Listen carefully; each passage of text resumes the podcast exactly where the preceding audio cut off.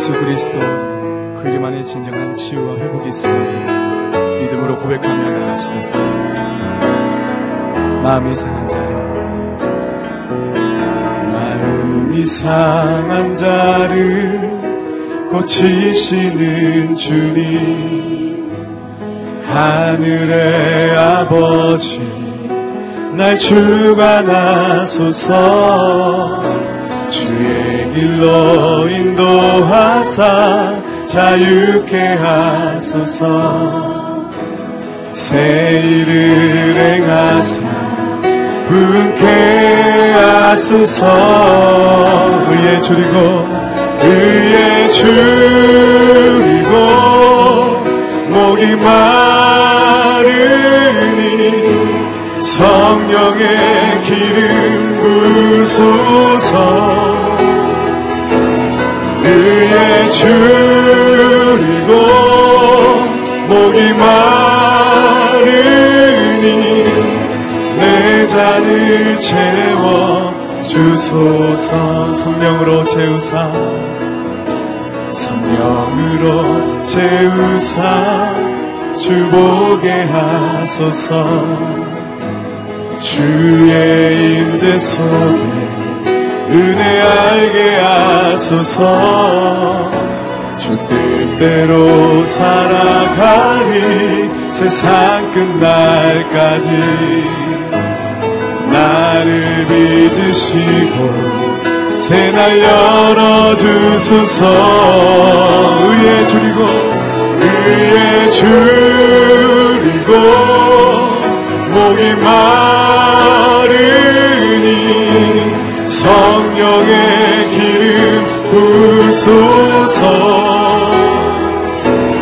의에 줄이고 목이 마르니 내 잔을 채워 주소. 성령으로 채우사 성령으로 채우사 주보게 하소서. 주의 임재 속에 은혜 알게 하소서. 주 뜻대로 살아가리 세상 끝날까지. 나를 믿으시고 새날 열어주소서. 의에 줄이고 목이 마르니 성령의 기름 부으소서. 의에 줄이고 목이 마르니 내 잔을 채워 주소. 의에 줄이고 목이 마르니 성령의 기름 부으소서.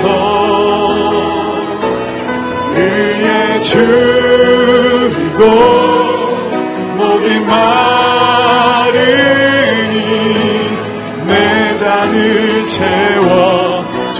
예배합니다 주님, 예배합니다, 찬양합니다. 주님만 날 다스리소서. 예배합니다, 찬양합니다. 주님 홀로 높임 받으소서. 완전하신 나의 주 하나님, 완전하신 나의 주, 그의 길로 날 인도 하소서. 행하신 모든 일 주님의 영광 다 경배합니다. 예배합니다, 예배합니다, 찬양합니다. 주님만 날 다스리소서. 예배합니다. 찬양합니다. 주님 홀로 높인 바 예배합니다. 찬양합니다. 예배합니다. 찬양합니다. 주님만 날 다스리소서. 예배합니다. 찬양합니다. 주님 홀로 높임 전심으로 예배합니다. 예배합니다. 찬양합니다. 주님만 날 다스리소서. 예배합니다. 찬양합니다. 주님 홀로 높임 받은 주님 홀로, 주님 홀로 높임, 주님 홀로 높임, 주님 홀로 높임 받으소서. 이 시간 함께 기도하며 나아가실 때에 하나님의 목마름과 우리의 목마름이 만나는 것이 예배임을 믿습니다. 성령 하나님, 신령과 진정으로 예배하게 하여 주시옵소서. 예배를 통해 나의 목마름을 채워주시고 성령의 기름을 부어 주시옵소서. 나를 빚으시고 새날을 열어 주시옵소서. 이렇게 함께 주님 앞에 예배하며 나아가기를 기도하며 나아가겠습니다. 살아계신 아버지 하나님, 오늘도 우리에게 새날을 허락하여 주심에 감사합니다. 하나님의 목마름이 신령과 진정으로 예배하는 예배자를 찾으시는 하나님의 그 목마름이 채워지는 예배가 되게 하여 주시고, 또 하나님을 향한 우리의 목마름이 채워지는 귀한 예배가 되게 하여 주시옵소서. 성령 하나님, 신령과 진정으로 예배하도록 우리의 마음을 새롭게 하시고 우리의 영혼을 빚어 주시옵소서. 우리의 목마름을 채워 주시옵소서. 성령의 기름을 부어 주시옵소서. 이 예배를 통하여서 나를 빚어주시고, 이 예배를 통하여서 새날을 열어주시며, 이 예배를 통하여서 하늘의 놀라운 은혜와 우리 한 사람 한 사람에게 임하는 주의 말씀과 비전과 주님께서 허락하시는 우리의 삶의 길이 보여지는 귀한 예배가 되게 하여 주시옵소서. 우리의 모든 것 주님께 드려오니 주님 홀로 영광받아 주옵시고, 우리 한 사람 한 사람이 거룩한 산제사로 주님께 나아가는 이 아침이 되게 하여 주시옵소서. 영광받아 주시옵소서. 주님 임재하여 주시옵소서. 다시 한 번 더 기도하며 나아가실 때에 살아계신 아버지 하나님, 내게 말씀하여 주시옵소서.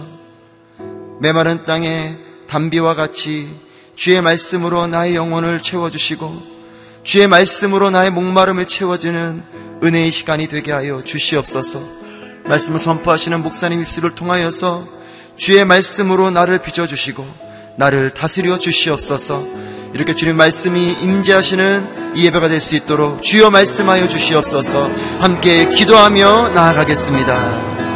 살아계신 아버지 하나님, 오늘도 주님 말씀 앞으로 나아가게 하심에 감사합니다. 주님, 내게 말씀하여 주시옵소서.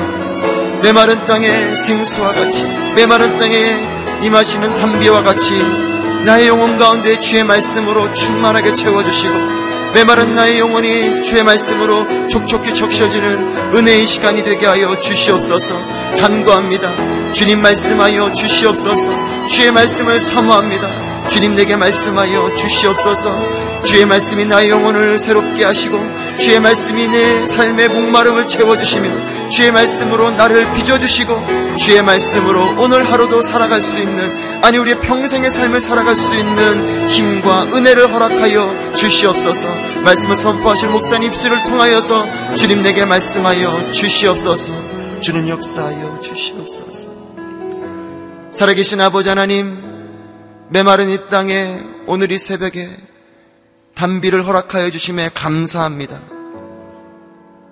감으로 메마른 이 땅 가운데 단비가 임하듯이 우리의 영혼에 메마름 가운데에도 은혜의 단비를 허락하여 주시옵소서. 말씀의 단비를 허락하여 주시옵소서. 이 예배를 통하여 신령과 진정의 예배를 드리게 하여 주옵시고 우리의 눈을 들어 주님을 바라보게 하시며 하늘로부터 임하는 주님의 말씀과 주님의 응답과 임재 가운데 거하는 이 예배가 되게 하여 주시옵소서. 영광과 존귀와 찬양을 주님께만 올려드리오며 살아계신 예수님의 이름으로 기도합니다. 아멘. 오늘 우리에게 주시는 하나님 말씀은 여호수아 22장 21절부터 34절까지 말씀입니다. 저 여러분이 한 절씩 교독하도록 하겠습니다. 그러자 루벤 지파와 갓 지파와 므낫세 반 지파가 수천의 이스라엘 지도자들에게 대답했습니다. 신가운데 신이신 여호와, 신가운데 신이신 여호와, 그분은 아십니다. 이스라엘도 알게 하십시오. 이 일이 여호와께 대한 반역이거나 불순종하는 것이었다면 오늘 우리를 구원하지 마십시오. 만약 우리가 여호와께 등을 돌리려 하거나 그 위에 번제나 곡식제사나 화목제를 드리려고 제단을 쌓았다면 여호와께서 친히 추궁하실 것입니다. 이것은 후에 당신들 자손들이 우리 자손들에게 이런 말을 할까 두려웠기 때문입니다. 너희가 이스라엘의 하나님 여호와와 무슨 상관이 있느냐. 너희 루벤 자손들과 갓 자손들아, 여호와께서 우리와 너희 사이에 요단강을 경계로 두셨다. 그러니 너희는 여호와 안에 아무 몫이 없다면서 당신들 자손들이 우리 자손들로 하여금 여호와를 경외하지 못하게 할지도 모릅니다. 그래서 우리가 번제물이나 희생제물이 아닌 제단을 쌓고자 말했습니다. 이것은 오히려 우리가 여호와 앞에서 우리의 번제와 기타의 제사와 화목제로 여호와를 섬기겠다는 우리와 당신들 사이에 그리고 다음 세대에 걸친 증거물이 되게 하려는 것입니다. 그러면 나중에 당신들 자손들이 우리 자손들에게 너희는 여호와 안에 몫이 없다라고 말하지 못할 것입니다. 그리고 그들이 행여 우리나 우리 자손들에게 그렇게 말하면 우리는 우리 조상이 쌓은 여호와의 제단 모형을 보라. 이것은 번제물이나 기타의 제사를 위한 것이 아니라 우리와 너희 사이의 증거물이다 라고 대답할 것입니다. 우리가 오늘 여호와의 장막 앞에 서 있는 우리 하나님 여호와의 제단 외에 번제물이나 곡식제물이나 기타의 제사를 드릴 다른 제단을 쌓아 여호와를 거역하거나 그분께 등을 돌릴 생각은 추호도 없습니다. 제사장 비느하스와 회중 지도자들, 곧 수천의 이스라엘 지도자들은 르우벤 자손들과 갓 자손들과 므낫세 자손들이 하는 말을 듣고 기뻐했습니다. 제사장 엘르아살의 아들 비느하스가 르우벤 자손과 갓 자손과 므낫세 자손에게 말했습니다. 오늘 여호와께서 우리 사이에 계심을 알았다. 이 일은 너희가 여호와께 신의를 저버린 것이 아니다. 너희가 여호와의 손에서 이스라엘 자손들을 구해냈다. 그리고 제사장 엘르아살의 아들 비느하스와 그 주자들은 길르앗 땅에서 루벤 자손들과 갓 자손들과 므낫세 자손들 곁을 떠나 가나안 땅으로 돌아왔고 이스라엘 자손들에게 그 말을 전했습니다. 이스라엘 자손들은 그 말을 듣고 기뻐하며 하나님을 찬양했습니다. 이스라엘 자손은 루벤 자손과 갓 자손에게 올라가 그들과 싸워 그들이 살고 있는 땅을 치자는 말을 하지 않았습니다. 함께 있습니다. 루벤 자손들과 갓 자손들은 그 제단을 에시라고 불렀습니다. 이것은 여호와께서 하나님이심에 대한 우리 사이의 증거물이 될 것이다라고 하는 뜻에서 했습니다. 기도하며 진심을 전하면 평화를 회복합니다 라는 제목으로 이상준 목사님 말씀 전해주시겠습니다. 할렐루야. 오늘도 주님과 동행하는 귀한 하루가 되기를 주님의 이름으로 축복합니다. 네, 오랜만에 단비가 내리는데 우리의 심령과 우리의 부르심의 자리에도 하나님의 은혜의 단비가 임하기를 축복합니다. 오늘 이제 3일째 계속되는 요단 동편 이 세 지파에 대한 르우벤, 갓, 므낫세 반 지파에 대한 동편과 서편의 관계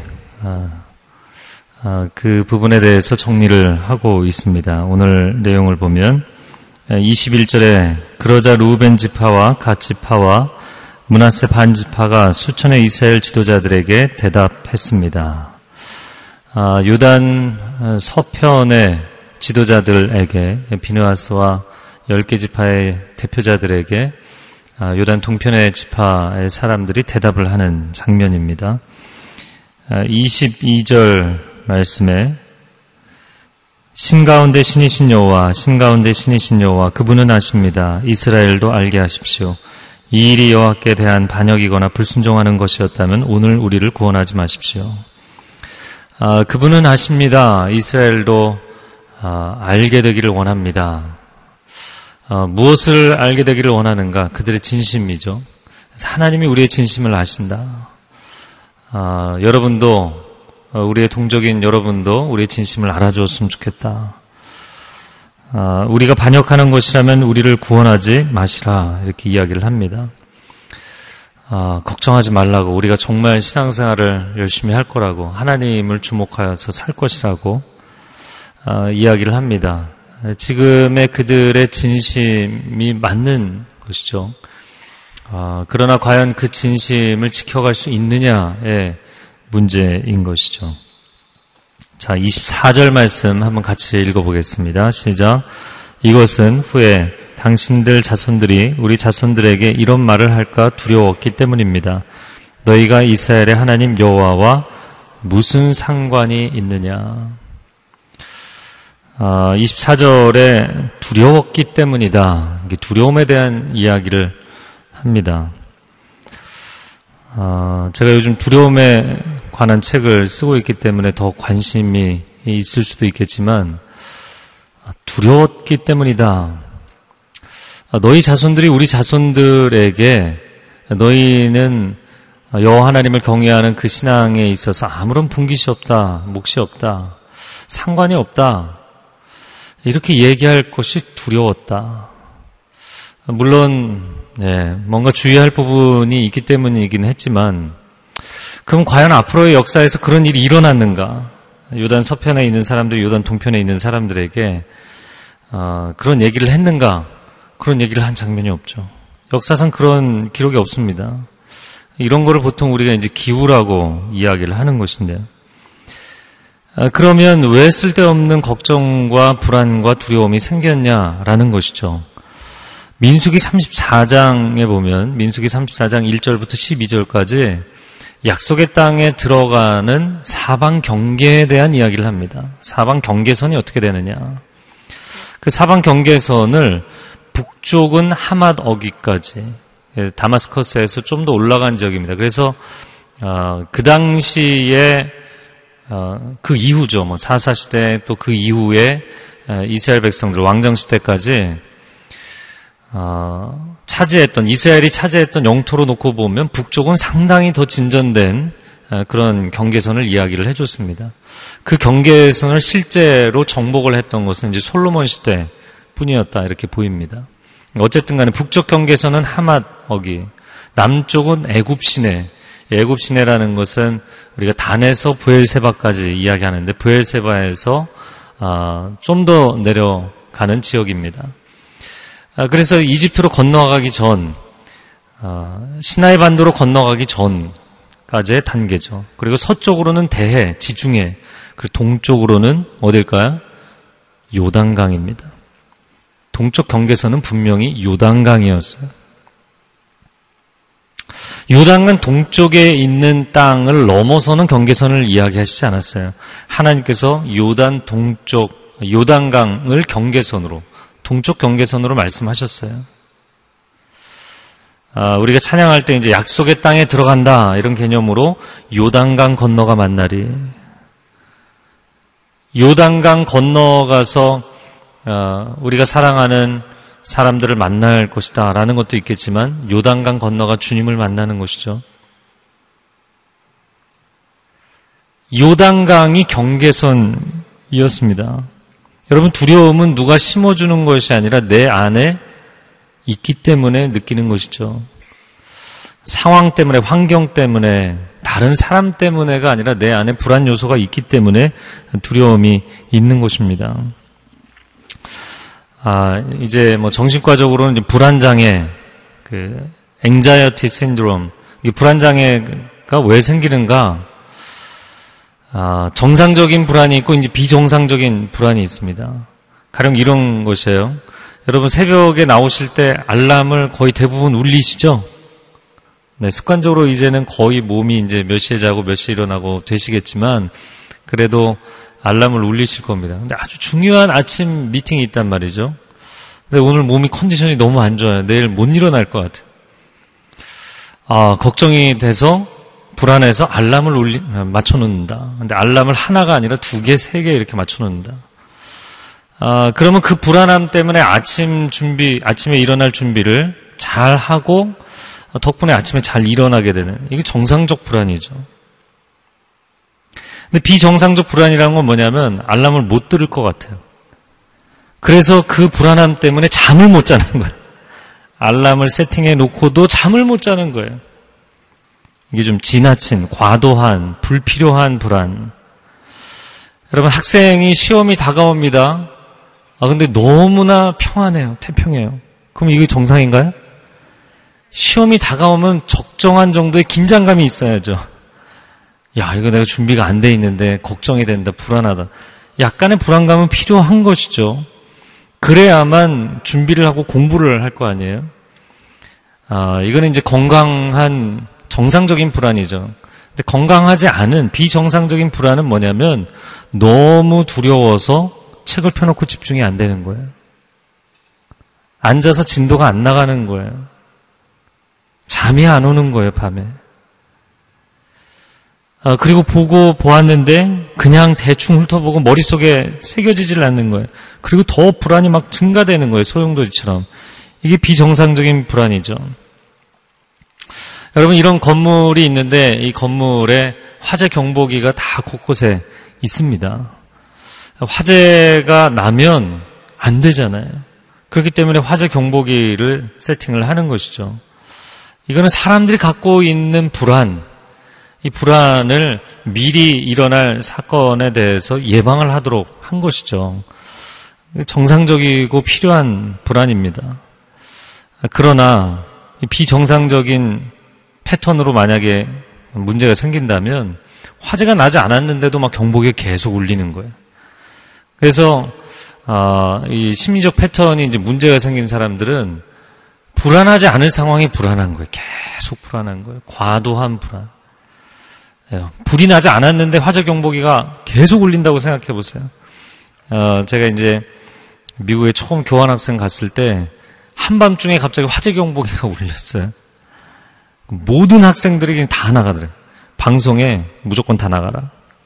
다 나왔어요. 실제로는 큰 문제가 아니었습니다. 근데 뭐 소방서에서 불자동차 달려오고 하여튼 굉장히 큰 기숙사였는데 학생들이 전부 다 나왔어요. 근데 제가 이제 한국 와서 뭐 캐나다에서도 이제 한두 번 그런 경험이 있었는데 한국 와서 놀란 거는 삥 울리면 사람들이 나가야 되는데 일단 안 나가요. 아무도 안 나가요. 누가 뭐 실수했겠지. 예, 너무 태평해서 문제입니다, 우리나라. 아, 여러분, 그런데 만약에 그런 알람이 하루 종일 시도 때도 없이 울린다고 생각해 보세요. 그러면 이제 심각하게 잘못된 문제인 것이죠. 자, 오늘 이 본문을 가지고 만약에 적용을 해본다면 이들은 지금 정상적인 불안인가요? 아니면 비정상적인 불안인가요? 이거 어려운 문제입니다. 제가 지금 적용 문제를 드린 거예요.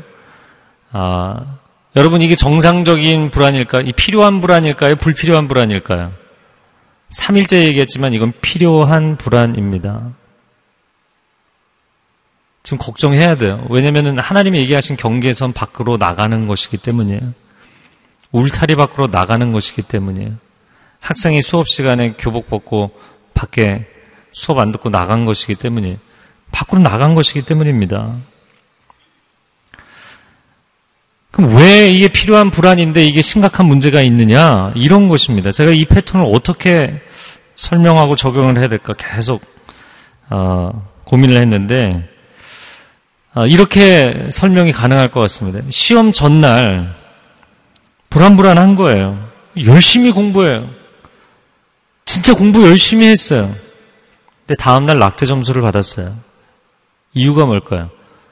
다른 진도를 공부했어요. 시험 볼 책이 아닌 다른 책을 공부했어요. 무슨 일인지 아시겠어요?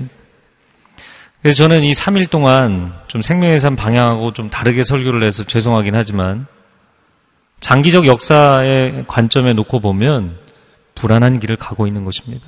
아주 아주 불안한 길을 가고 있는 것입니다. 열심히 공부했습니다. 하나님 말씀 열심히 순종했습니다. 그런데 문제는 시험 출제 범위가 아닌 거예요.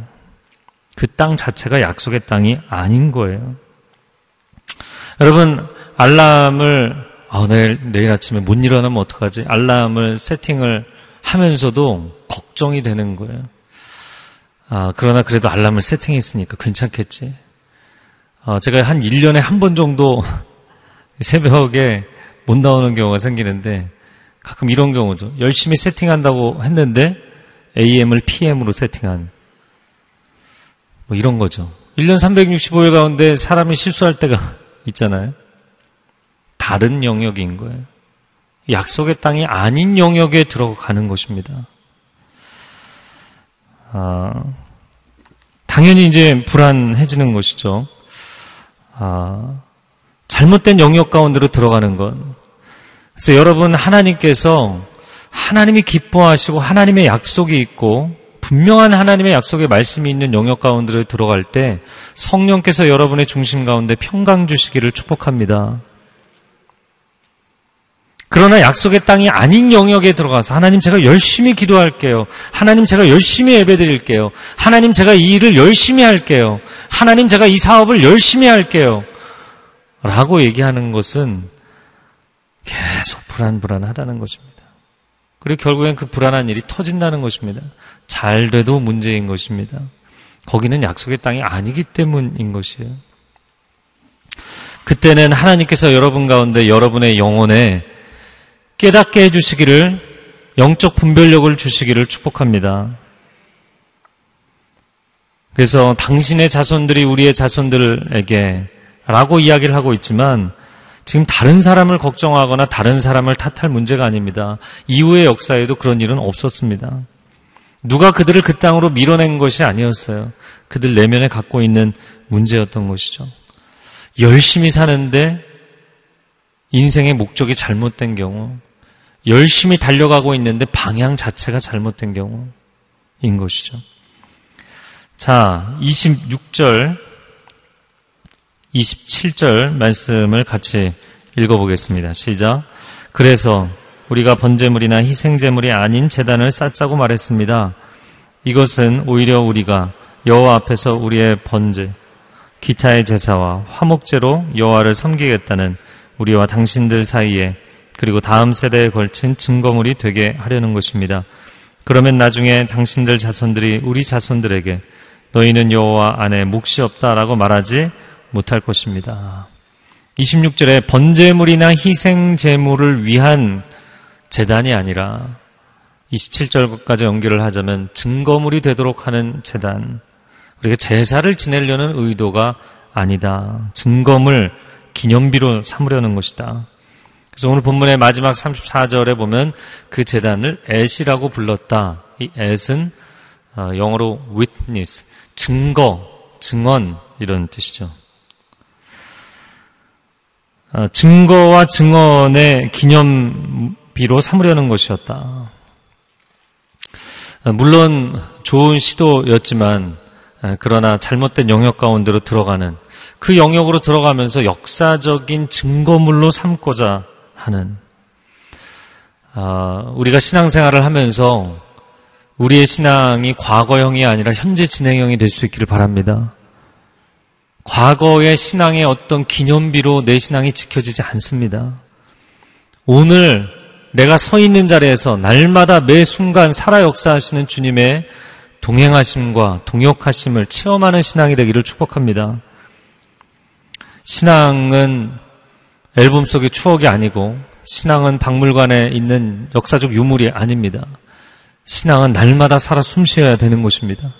날마다 하나님의 임재 가운데 들어가야 되는 것입니다.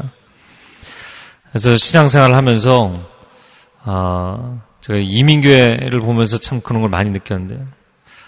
내가 한때는, 내가 한국에 있을 때는 나도 교회에서 이렇게 열심히 사역했다. 내가 이런 신앙이었다. 과거를 추억하는 신앙. 한국의 기독교 역사가 오래되고 있습니다. 교회 역사를 이야기하면서 이 교회가 이런 역사를 갖고 있다. 아니요, 이런 역사도 중요하지만 지금 그 역사가 일어나고 있는가가 중요하죠. 신앙의 기념물보다 정말 오늘 하나님 앞에 내가 간증할 신앙의 고백이 있느냐, 이것이 더 중요한 줄로 믿습니다. 그래서 한때는 좋았는데, 과거에는 좋았는데 지금은 그렇지 않다면 그걸 회복해야죠. 내 인생에 거할 땅을, 거처를 얻게 됐다는 것. 여러분 40년 동안 광야를 헤맸잖아요. 그리고 오랜 세월을 정복전쟁을 했잖아요. 그리고 그 전 세대까지 거슬러 올라가면 430년을 노예로 지냈잖아요. 굉장히 오랜 세월을, 거의 500년 가까이, 이제 드디어 자신들의 이름의 소유지를 갖게 됐어요. 내 이름으로 집을 갖게 됐고, 내 소유의 차를 얻게 됐고, 명예와 지위와 모든 물질을 얻게 됐어요. 그렇다 할지라도 만약에 그때와 같은, 예전과 같은 헌신과 예배와 열정이, 영적 열정이 내 안에서 사라졌다면 예배를 먼저 회복하시기를 바랍니다. 세상 것을 얻었다고, 땅을 얻었다고 내 인생에 안정감이 생기지 않아요. 예배가 회복되지 않으면, 약속의 땅으로 돌아가지 않으면 회복되지 않아요. 영역 자체가 잘못되면 열심히 살아도 소용이 없어지는 것입니다. 아브라함이 약속의 땅에 머물러 있어야 되는 거예요. 나오미가 약속의 땅에 머물러 있어야 되는 거예요. 애굽 땅으로, 모압 땅으로 가서는 안 되는 것입니다. 갈렙의 믿음의 도전과 동편 지파들의 새로운 영역으로 들어가는 도전은 다른 것입니다. 갈렙은 약속의 땅 안에서 도전한 것이고요, 이들은 약속이 없는 땅으로 간 것이에요. 전혀 다른 것이라는 것을 알아야 합니다. 당장은 좋아 보일지라도 약속의 땅이 아니라면 그 땅을 욕심내지 마십시오. 야, 우리가 열심히 정복해서 얻은 땅인데 이 땅도 그래도 좋지 않냐. 여러분, 당장은 좋아 보이지 않을지라도, 비좁아 보여도 약속의 땅 안에 머무십시오. 다윗이 사울을 피해서 유대 광야에서 10년 동안 도망 다닐 때 결국에는 나중에 두려워서, 야, 내가 이러다가 사울에게 잡혀 죽지. 그리고는 선지자가 가지 말라고 한 블레셋 땅으로 갑니다. 가드왕 아기스의 호위무사가 됩니다. 그리고는 급격하게 영적으로 무너집니다. 자기가 데리고 있던 10년 동안 목숨 걸고 지켜줬던 사람들에게 돌맞아 죽을 뻔했어요. 그 사람들 때문이 아니에요. 블레셋 사람들이 신용을 안 해줘서가 아니에요. 내가 약속의 땅이 아닌 영역에 들어가 살았기 때문이에요. 그 자체가 잘못되었던 것이죠. 예수님께서 풍랑이는 바다 위를 걸어오신 적이 있었죠. 제자들이 그 풍랑이는 바다 위에서, 베테랑 어부들도 상당히 있었음에도 불구하고 여러분 오히려 전문가이기 때문에 더 두려워지는 상황이죠. 왜냐하면 본인들도 감당이 안 되는 상황. 갈릴리 바다가 파도가 치기 시작하면 얼마나 위험한지를 뱃사람들이 더 잘 아는 거죠. 그리고 본인들도 컨트롤이 안 되는 상황으로 들어갔기 때문에 두려웠습니다. 근데 예수님이 걸어오십니다. 근데 그 장면에서 예수님이 걸어오시면 사실 예수님이 다가오시니까 그들이 구원의 희망이 생긴 것이잖아요. 그런데 더 소스라치게 놀랍니다. 유령이다. 여러분, 파도 때문에 놀란 것보다 예수님 때문에 놀랐어요. 그래서 저는 묵상을 하면서 예수님께서 산 위에서 기도하시면서 하나님, 제자들이 풍랑이는 바다 가운데 고생하고 있으니 풍랑이 잠잠하게 해주십시오. 문제만 해결해 주셨다면 그들이 놀라지 않았을 거예요. 여러분, 제자들이요, 문제를 해결하러 다가오시는 예수님 때문에 놀랐어요. 우리는 기도할 때, 우리는 우리의 삶을 살아갈 때 문제만 해결해 달라고 얘기합니다. 주님이 다가오시면 굉장히 놀랍니다. 주님께서 결국에는 물에 빠져들어가는 베드로를 건져주시고, 그리고 배 위에 올라가시면서 뭐라고 말씀하셨냐면, 두려워하지 말라, 내니 안심하라. 여러분, 물 위에 베드로가 걸어가다가 주님을 바라보지 않고 바람과 파도를 보고 빠져들어갈 때 주님이 건져주셨잖아요. 내가 지금 배 안에 있으면 안전하고 물 위에 있으면 불안한 거예요? 아니, 그렇지 않습니다. 배 위에 있어도 주님이 계시지 않으면 불안한 것이고요. 파도 위에 서 있을지라도 주님이 나를 붙잡아 주시면 안전한 줄로 믿습니다.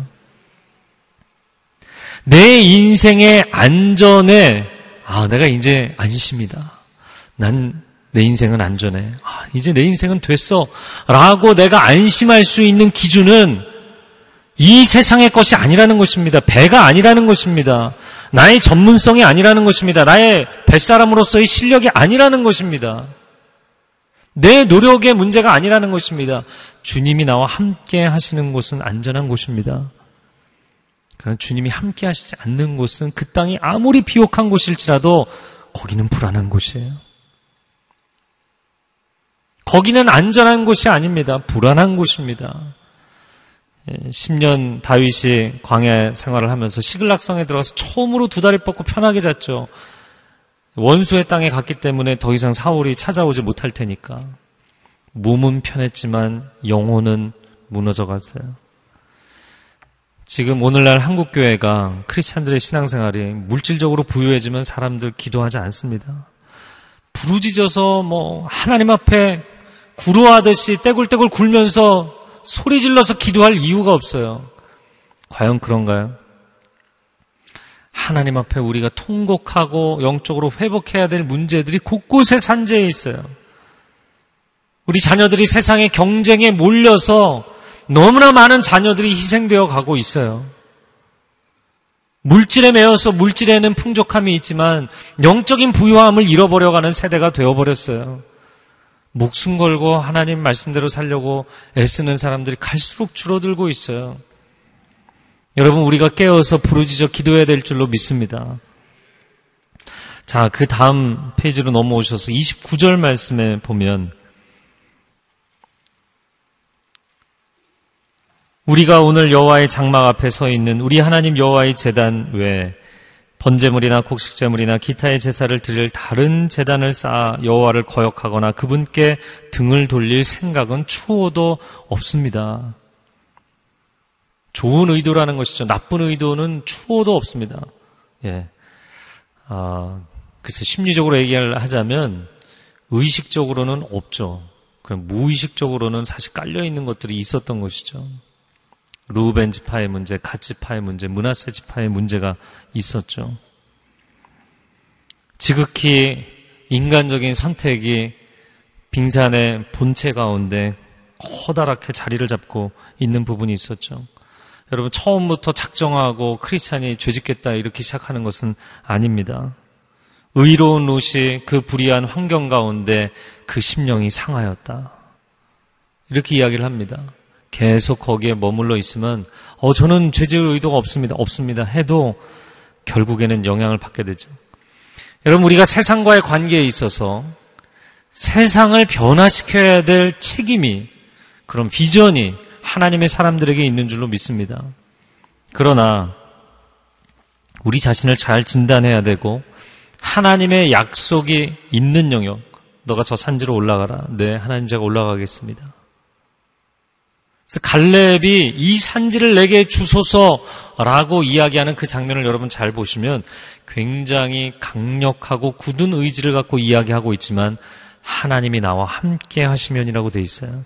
자기가 하나님의 뜻을 판단하지 않았어요. 하나님이 함께 해 주신다면 내가 얻게 될 것입니다. 그건 탁월한 지도자였고 견고한 의지를 가진 사람이었지만, 그러나 하나님의 인도하심이 있느냐 없느냐는 하나님의 주권의 문제였어요. 그것까지 내가 결정하고 하나님, 내가 가기를 원하오니 하나님 무조건 도와주십시오라고 얘기하지 않았어요. 하나님의 약속이 있는 영역 가운데로 들어간 것입니다. 요단 동편을 정복하고 이 좋은 땅 아쉬운데, 아니요, 아쉬워하지 마십시오. 하나님의 약속이 아닌 것은 아닌 것입니다. 우리가 보통 그런 말 하죠. 아닌 건 아닌 거다. 자녀가 계속 쫄라요. 아니, 안 되는 건 안 되는 거야. 선을 그어야 될 때가 있죠. 요단강 선을 그어야 됩니다. 아무리 큰 액수의 물질일지라도 받지 말아야 될 것이고, 아무리 높은 권력의 자리일지라도 그 오퍼를 받아들이지 말아야 될 자리가 있고, 아무리 행복과 성공을 속삭이는 땅일지라도 그 땅으로 들어가지 말아야 될 영역이 있는 것이죠. 제가 이제 밴쿠버에서 4년 사역을 하면서 많은 경우들을 봤는데, 물론 기록의 가정으로 지내다가 잘 또 이후에 그 가족이 온전하게 잘 지내는 가정들도 많이 있습니다. 그런 어려움을 겪는 가정들을 많이 봤고, 결국엔 갈라지게 되는 가정들도 봤고. 근데 그런 것 중에서 또 한 가지는, 이제 뭐 영주권, 시민권 이런 걸 사람들이 신청을 하잖아요. 물론 굉장히 좋은 땅입니다. 여러 가지 혜택이 있습니다. 자녀들의 미래를 생각하면 또 여러 가지 좋은 전망과 보장들이 있을 수 있습니다. 물론 저는 뭐 그런 것 때문에 영주권을 처음에 신청했던 것은 아닌데, 밴쿠버 캐나다에서 미국으로 오가다 보면 보더에서 꼭 이 목사를 미워하는 캐네디언들이, 휴머니스트들이 굉장히 많거든요. 당신 어디 가냐? 뭐 하러 가냐? 그 캐나다는 그 미국보다 기독교적인 그 기초가 약하기 때문에 목회자들을 알비자를 주지 않습니다. 거주 비자를 주지 않아요. 비지터 비자를 줍니다. 방문 비자. 또 방문 비자 갖고 어디를 돌아다니냐. 그래서 저는 한국에도 미국에도 자주 가니까. 그래서 제가 이제 한 3년 차 되면서 영주권 신청을 했었죠. 그래서 4년 되면서 나오게 됐는데, 이제 프로세스 중이었는데 이걸 어떻게 하느냐. 주변에 있는 사람들은 다 계속 하라 그러더라고요. 저는 과감하게 포기했습니다. 왜냐하면 이제 주변에서 굉장히 그런 경우를 많이 봤죠. 이 영주권이 아까워서 계속 들락거리게 되고, 내가 하나님께 부르심을 받은 사명의 장소에 집중하지 못하게 되고, 그런 일들이 너무나 많이 생기더라고요. 그리고 결국에는 그게 빌미가 돼서 그게 또 이후로 계속 떨어져서 가족들이 지내고, 또 모르잖아요. 저만 남겨두고 가족들이 기러기로 날아가면 저도 기러기가 되는 거잖아요.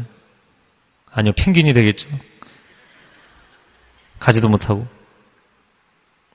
제 마음 가운데, 그리고 뭐 저희 아내도 같이 고백했지만, 만약에 하나님 보내시기를 원한다면 언젠간 보내시겠지. 우리가 미래에 대해서 지금 이거를 우리가 보장해두기 위해서 이걸 할 필요는 없다. 그리고 우리 가족은 언제나 함께 간다. 33절에 보면, 그들과 싸워 그들이 살고 있는 땅을 치자는 말을 더 이상 하지 않게 되었다. 안 싸워도 되었다. 그래서 평안해졌다라는 것입니다. 물론 이 평안도 중요한 것입니다. 그러나 첫 단추를 잘 꿰셔야 돼요. 그리고 첫 단추를 잘못 꿰다면 그걸 깨닫는 순간 다시 풀고 처음부터 다시 매셔야 돼요.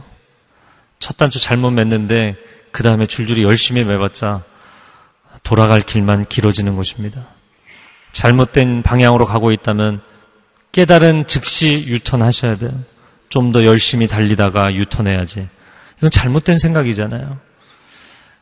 오늘 함께 기도하겠습니다. 여러분 가운데 중요한 결정을 앞두고 있는 분들, 하나님 앞에 분별력을 구하십시오.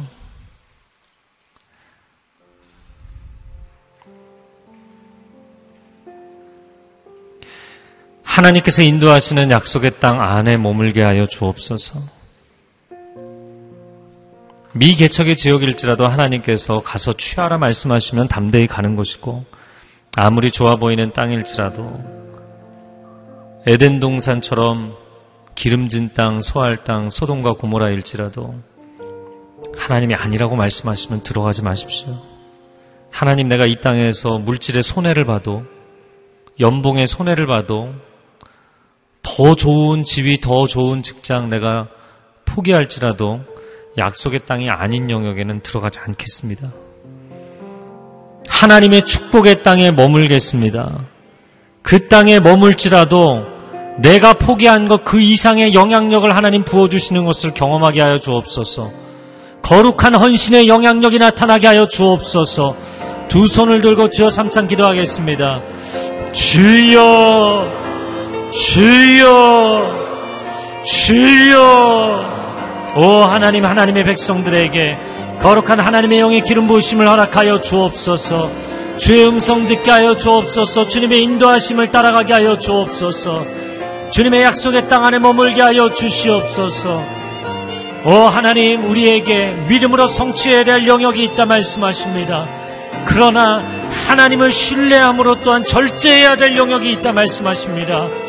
세상이 우리에게 제시하는 것들을 무조건 받아들이는 것이 아니라 하나님께서 우리에게 허락하신 영역이 최고의 축복인 것을 신뢰하게 하여 주옵소서. 하나님, 힘들고 어려운 땅을 걸어갈지라도 하나님이 함께 하시면 승리가 있을 것입니다. 육신의 연약함이 있고 질병이 있을지라도 주님이 이 순간 나와 함께 하시면 주님의 은혜가 넘칠 줄로 믿습니다. 어려운 곳에 머물러 있을지라도, 좁은 땅에 머물러 있을지라도 하나님이 나와 함께 하시면 승리가 있을 줄로 믿습니다. 하나님, 풍랑이는 바다 가운데 있을지라도 주님이 나와 함께 하시면 평강이 있을 줄로 믿습니다. 오 하나님, 거인족이 거하는 그 산지로 올라갈지라도 하나님이 나와 함께 하시면 승리가 있을 줄로 믿습니다.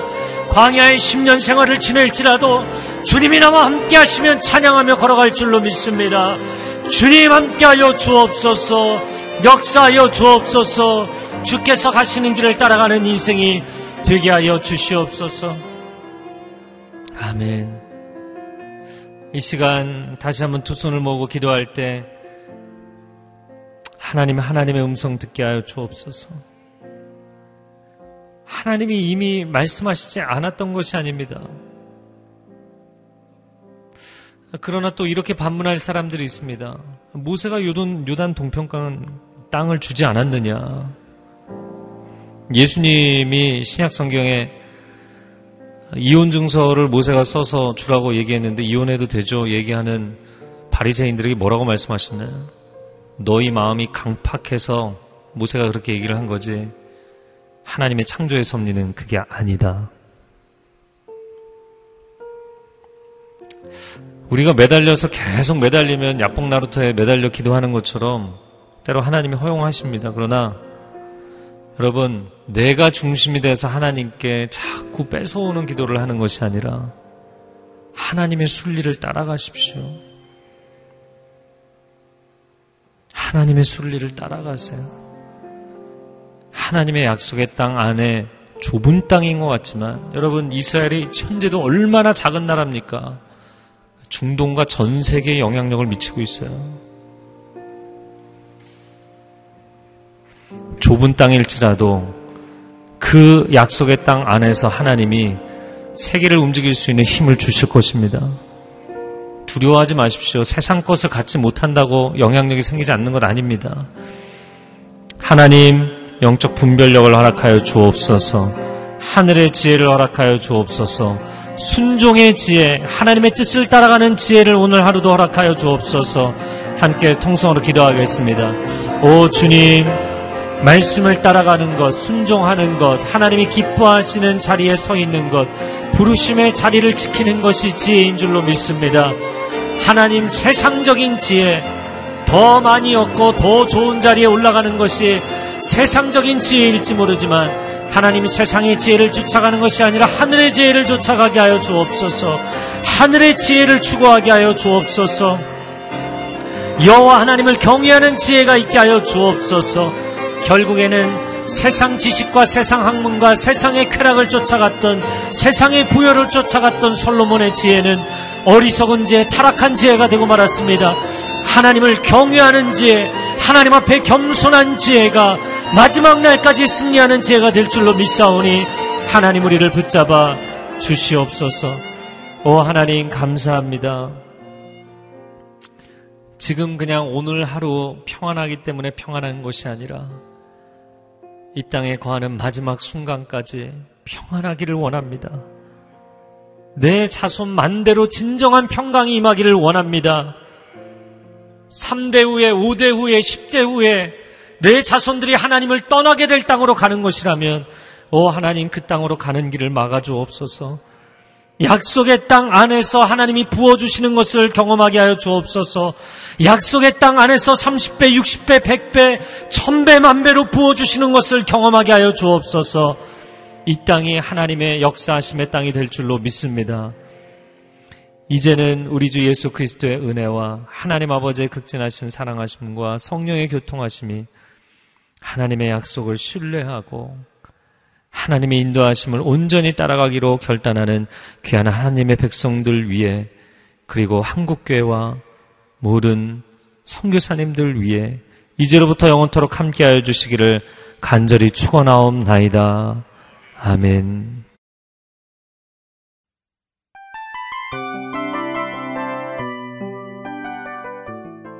이 프로그램은 청취자 여러분의 소중한 후원으로 제작됩니다.